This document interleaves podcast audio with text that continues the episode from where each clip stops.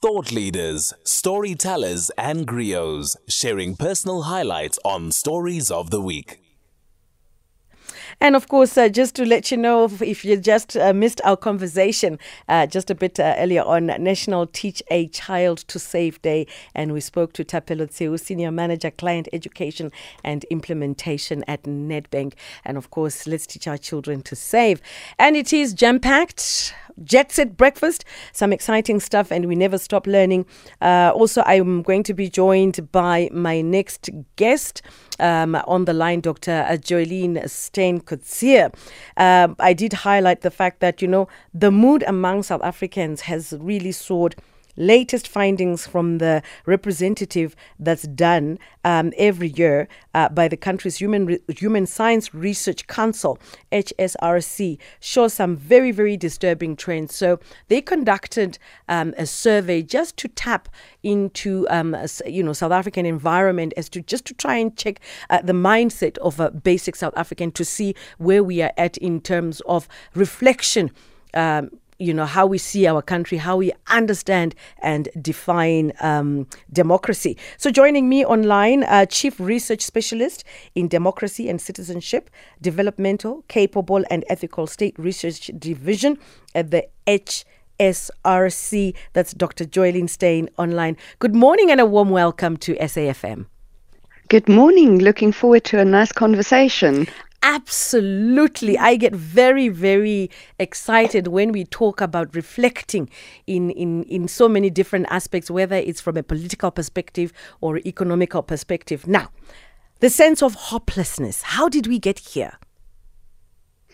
Well, I think that is the bigger question, I think, for me, that would require quite a bit more research and digging in terms of trying to say, how did South Africans move from relatively stable, not brilliant stable forms of, let's say, life optimism, that my life will get better, to almost crossing a line in 2021, with this kind of pessimistic view that, within the next 5 years, my life is actually going to get worse. And I think for us, what we did, we focused predominantly now on your broader socio-political context. So things like economic satisfaction, democratic satisfaction, satisfaction with government, with service delivery, and of course the very important element of trust. So whether citizens trust their government and trust government's policies in terms of moving forward in creating this better life. And what were your findings? Well, I think, as we have seen kind of South Africans highlighting that they are increasingly dissatisfied with how democracy is working, increasingly dissatisfied with the economic situation, also then increasingly demonstrating lower levels of trust in political representatives, in government institutions and some Chapter 9 institutions, for example. We have now seen that almost translate into, we're sitting in the socioeconomic environment, and in our current socioeconomic state, I don't believe my life is going to get better. In fact, I believe it is going to get worse. Do you believe there's a common thread of thinking, or do you think as South Africans we hold contradictory views? I don't necessarily think that we hold contradictory views. I do think that we see a common thread almost that kind of weaves through this, let's say, democratic despondency, dissatisfaction, and then, having lower levels of life satisfaction or future life optimism. We have to remember that your socioeconomic and your socio-political environment almost shapes your perception on your ability to have personal agency in achieving your life's goals.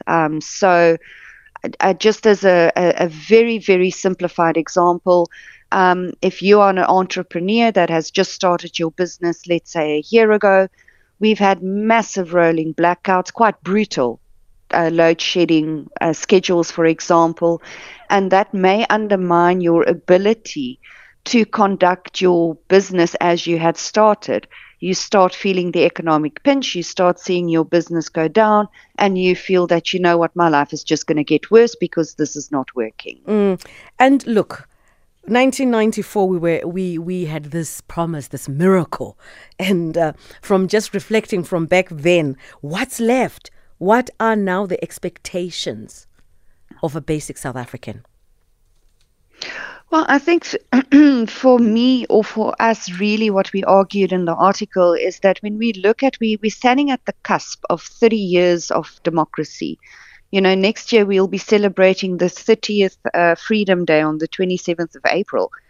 And it is an opportunity for reflection, especially for our policymakers, you know, those who set our socio-political agenda, who does our socioeconomic planning. We really do need to get to that recommitment to the social compact that characterized 1994. Responsive government, having a spirit of accountability. All of those things are important in rebuilding trust.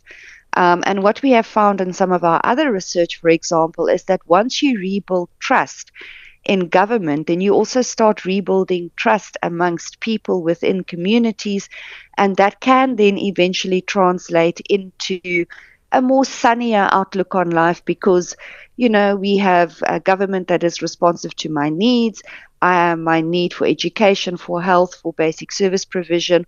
All of these things are being provided for. I have agency in pursuing my personal dreams. Dr. Joleen, it's been quite wonderful chatting to you. This, I could have a conversation the whole day because I think once we know the numbers or know what, at least the general sense of what a basic South African is thinking and feeling, we can make better decisions going forward. But thank you so much for joining us on Jet Set Breakfast this morning. Thank you for the opportunity. I hope you have a very beautiful Sunday. Same to you. Thank you so much. Dr. Joleen Steyn – Kotze, Chief Research Specialist in Democracy and Citizenship Developmental Capable and Ethical State Research Division at the HSRC. I'm tongue twisting this morning. I don't know what's happening, but yeah, it does happen.